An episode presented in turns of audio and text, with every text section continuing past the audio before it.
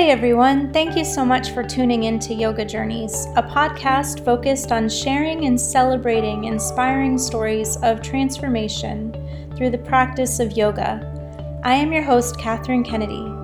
This podcast came about after having experienced my own transformation, growth, and healing through my yoga practice. I wanted to share these life changing tools with others, so I became a yoga teacher after several years of training. Throughout my years of teaching and practicing, I've talked with many other practitioners and teachers and have heard so many of the same stories over and over again and wanted to create this platform for sharing those stories. So here we are. My first guest is a dear friend of mine from yoga teacher training, Sundari Sue Fonts. She is a yoga teacher in the beautiful Mount Washington Valley area of New Hampshire and she guides classes in studios as well as outdoors in all seasons. She holds a 500 hour advanced yoga teacher training certificate from Shiva Shakti School of Yoga and Healing Arts. Sundari has a special love for conscious breath work and pranayama practice and includes it in all of her classes. When she's not guiding yoga, you can find her on a ski or hiking trail. Thank you so much, Sundari, for taking the time to share your story with us today. I'd like for you to start off by talking a little bit about what got you into yoga in the first place. Okay, well, thanks for um, having me. This is really fun.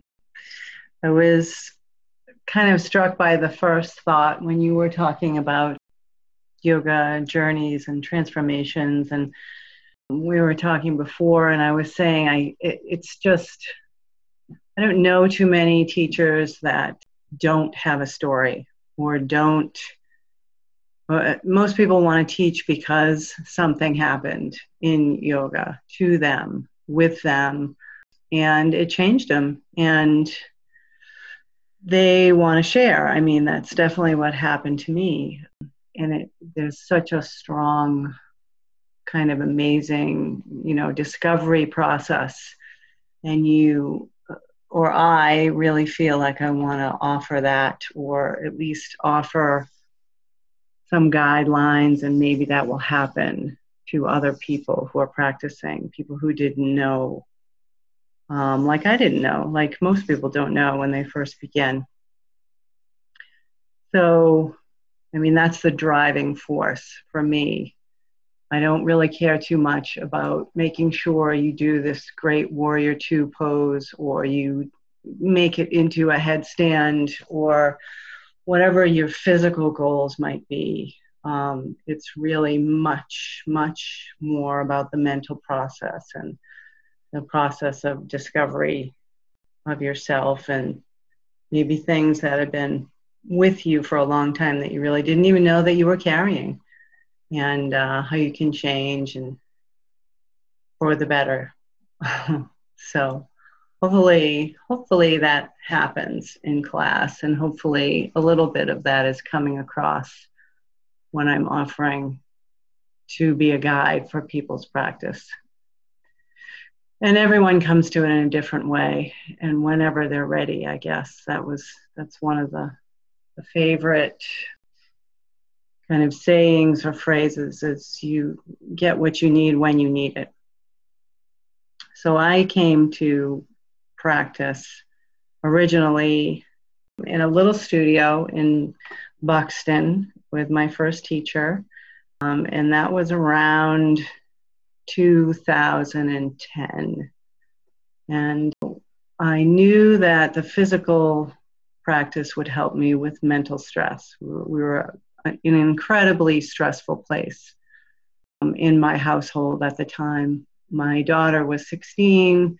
She was struggling, as 16 year olds do. And that struggle of hers was affecting everyone in the household, which was basically just my husband and I at that point. So the three of us were in this crazy, emotional, tense depression, anxiety, it was all happening and it was just kind of a nightmare on a daily basis. And I felt like I was the only one who was trying to keep it all together, trying to just hold everybody from being pulled downstream into the mad rush of whatever it was. So I went to a yoga class, and that was kind of the only thing that kept me sane at the time. Uh, and it was wonderful. It was just very simple practice. It was the same uh, most of the time. There wasn't a lot of changing up.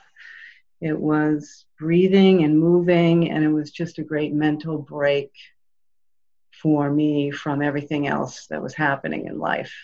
And uh, it was the only kind of sweet spot that I could find at the moment. And it really helped me hang on. I can totally relate to that, and I'm sure others will be able to as well. As you already mentioned, too, everybody comes to yoga for a specific thing that's happening in our lives, like to help us, you know, work through whatever that is. Mm-hmm. At what point did you realize that it wasn't just the physical side of things, it wasn't just the mental side of things, that you just started feeling like a change happening within that was more so than you expected? Mm-hmm. Yeah, so um, the practice just evolved. I mean, in the beginning, it was just that hour and 15 minutes or hour and a half of physical movement and breath. And it's like, okay, now I can reset and go back into life. And at that point, it was really just hanging on by a thread mentally. So, uh, but eventually, and then I did that in that studio for probably five years until I just kind of had, you know, things got better at home as they do. When things are bad, they eventually get better and I started thinking about teacher training, and it was just kind of a like a dream in the beginning, like, oh, wouldn't that be great if I could go teach yoga, like a fantasy. And then I started looking a little more seriously at making it happen, and I started moving out with my practice into different studios on the one I began. And uh, I think it was probably at the second studio that I started practicing at, which was Breathing Room in South Portland where I started to feel in that practice um, that there was more to it than just, you know, doesn't this feel great with my physical body? Don't I feel good sweating and feel strong? And, you know, that all feels great, but there's something else going on here. And there was that started to open up in that practice there. And then once I got into teacher training, luckily enough to find really the most amazing teacher training. And I know there are tons of them out there, um, but I just feel so blessed that I was guided towards the one that I went to in Shiva Shakti. But that was mind blowing. And my first teacher had said that too. She would she said to me, "Oh, you're going to take teacher training. It'll change your life." And like I heard this from three or four other people who would who were teachers. It'll change your life it was like across the board the thing that they said. And i just kind of stood there and looked at them like yeah okay. But of course they were right. And how how so? Like what were the learning points for you throughout that training? And obviously you know both of us went through that same training at the same time with 20 other people. um, I think it was the biggest cohort uh, that they had. Uh, and I, I know that each and every one of us learned something different that we needed to learn and, and mm. came to us came to us when we needed it. So what were those some of those learnings that you got out of that training? Oh, so much. Really, just I felt like my head was exploding every every time we would go there for the four days straight. It was you would come home exhausted because your mental capacities were just stretched so far. But what it what it kind of came down to like a point, a strong thing that I can put my finger on that I could see happening when I was not there was uh, uh, a sense of letting go of judgment. And I've been an incredibly judgmental person most of my life. And uh, it's because of very harsh self judgment. I've always thought I was, you know, my self judgment, my self criticism has been just ridiculous my whole life. And and and that turns around, of course, when you when you have something going on with yourself, you tend to spew it out into the world. And I was very judgmental of everyone all the time. very sad, not, a, not a happy person. So, the work that I did mentally around the judgment issue or people in my family pulling my triggers, pushing my buttons. And, and then uh, initially, I would just watch myself, like I was sitting next to myself, seeing myself react to these things in the usual way. And then I you know, I, I that was a revelation by itself, just being able to be aware of what you're doing and not mindlessly reacting. And then after the awareness comes the st- the point where you start to rein things in, you know, to what you're saying. And first, you stop saying things out loud in that judgmental voice, whether it's about yourself or others. And then, uh, well, for me, it's you know i still thought it about myself or i still thought it about others. And then eventually you get around to okay this is really a bad thought pattern. Get rid of this. This is not helping you. And moving through that and i still struggle with it. I don't know if i ever will stop but it gets easier. It's gotten lighter. And as it has the lightness the weight lifting the ability to see people for you know without that judgment surrounding them. It's it's a really big thing. And then it just opens you up to be able to live an easier life to realize that everything is not you know a crisis a drama. It's not all about you or it's not all about me. Everyone out there is not looking at me with judgment. And so these are the revelations. And this is just one of them. It's, it was one of the big ones in teacher training i guess. And it's still something i work on and there's so much more that my practice has grown my teaching has grown and changed. But that was probably in teacher training that was probably one of the biggest. That's a, a beautiful share and i it was one of mine as well. And as, as we were talking that we went through it at the same time i think that and in this life we can be you know accountability for each other and for the rest of the people in our lives. Do you find yourself with all the learnings that you've had sharing those also with your students in the classes that you teach sometimes I have to remind myself often, and I there's a kind of a feeling for me, especially when I get out of teacher training, that like my mind has been expanded into this, you know, amazing philosophy and all of these lessons that I've learned. And I just want to tell everyone everything right now. I want everyone to know um, and of course you can't. And so that's uh, and that's something i still work on you know so i try to boil things down to something really small and in in class. And most of that most usually that turns out being just to slow down and really just slow down. So the different ways of doing that in your practice in your breathing and you know and when that happens when you can do that giving yourself the mental break. And i i emphasize i guess i do emphasize no judgment in class because i mean myself i know i am one of the harshest judges of myself when i'm practicing on the mat.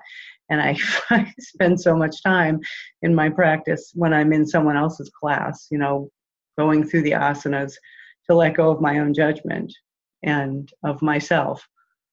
So I do try to emphasize that, you know, saying, you know, practice with compassion, notice what's happening, and just notice it. Don't call it good or bad.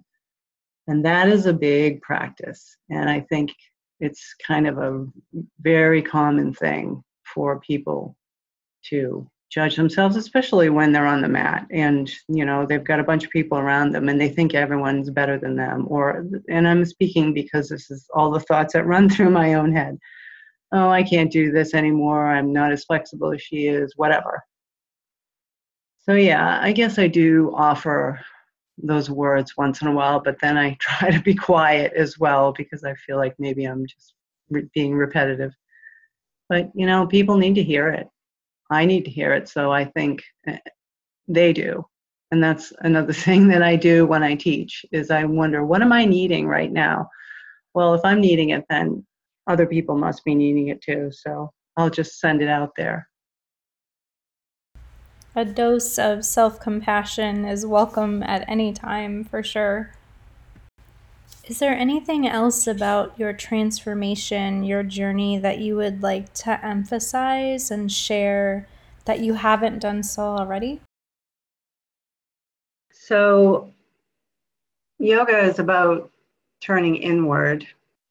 And we just talked about self inquiry and learning uh, throughout our journey in teacher training. And I guess we continue that. Um, I know that we continue that, we all do. But the practice of yoga, uh, turning inward, and we get there, we start with, you know, the asana, we come to the mat, and we work with the outer layer, we work with the body and then we work with the breath and we start to move the energy and moving the energy and the body, then we can affect the mind and we start to quiet down. And that gives us space for reflection. And just looking inward, you know, pratyahara, withdrawing the senses, being able to watch ourselves and just kind of sit next to yourself and see what's going on. And then it just is, you know, then you can sit in meditation and the process of self discovery just keeps going. And I guess that's what I would wrap up with you know, certainly teacher training and, and big changes happen. And, you know, we're, we're always on this journey, we're always moving through the process. But if we can just continue that throughout our life and not, you know, you eventually come around to not focusing so much on the physical practice and go a little bit deeper. You know, meditation tuning into your higher wisdom and realizing that we're all the same. So that's probably the best thing that's happened for me is the letting go of judgment and realizing that I don't have to be judgmental, not about myself, not about anyone else, because we are all the same deep down. We're all looking for love. We're all made up of love. And uh, once we all kind of tune into that, then we can treat each other with more kindness and generosity and love, and hopefully make the world a better place. You know, a long time ago, somebody said to me, some yoga teacher said she taught yoga because she wanted to change the world. And that was before teacher training. And so me and my skeptical mind just kind of, you know, inwardly rolled my eyes and thought, okay, but now like everything else that i was told back then and rolled my eyes at i knew that she was right. And if we could people can realize it or or practice or just find that that kindness and that love one person at a time then the world could be changed. It's a nice thought and a good goal. So thanks for asking me to share the story. It's been really fun to reflect and and it's made me more thoughtful going forward. Sundari, thank you so much again for taking the time to share your story. Thank you. It's nice to sit and reflect a little bit. In the future, if you have any other nuggets of transformational inspiration that you would like to share, that you will definitely reach out and, and come back and visit. Thank you so much for tuning in to listen to today's episode of Yoga Journeys, inspiring stories of transformation, growth, and healing. We'll have another episode ready for you soon, but until then, I hope you have a wonderful day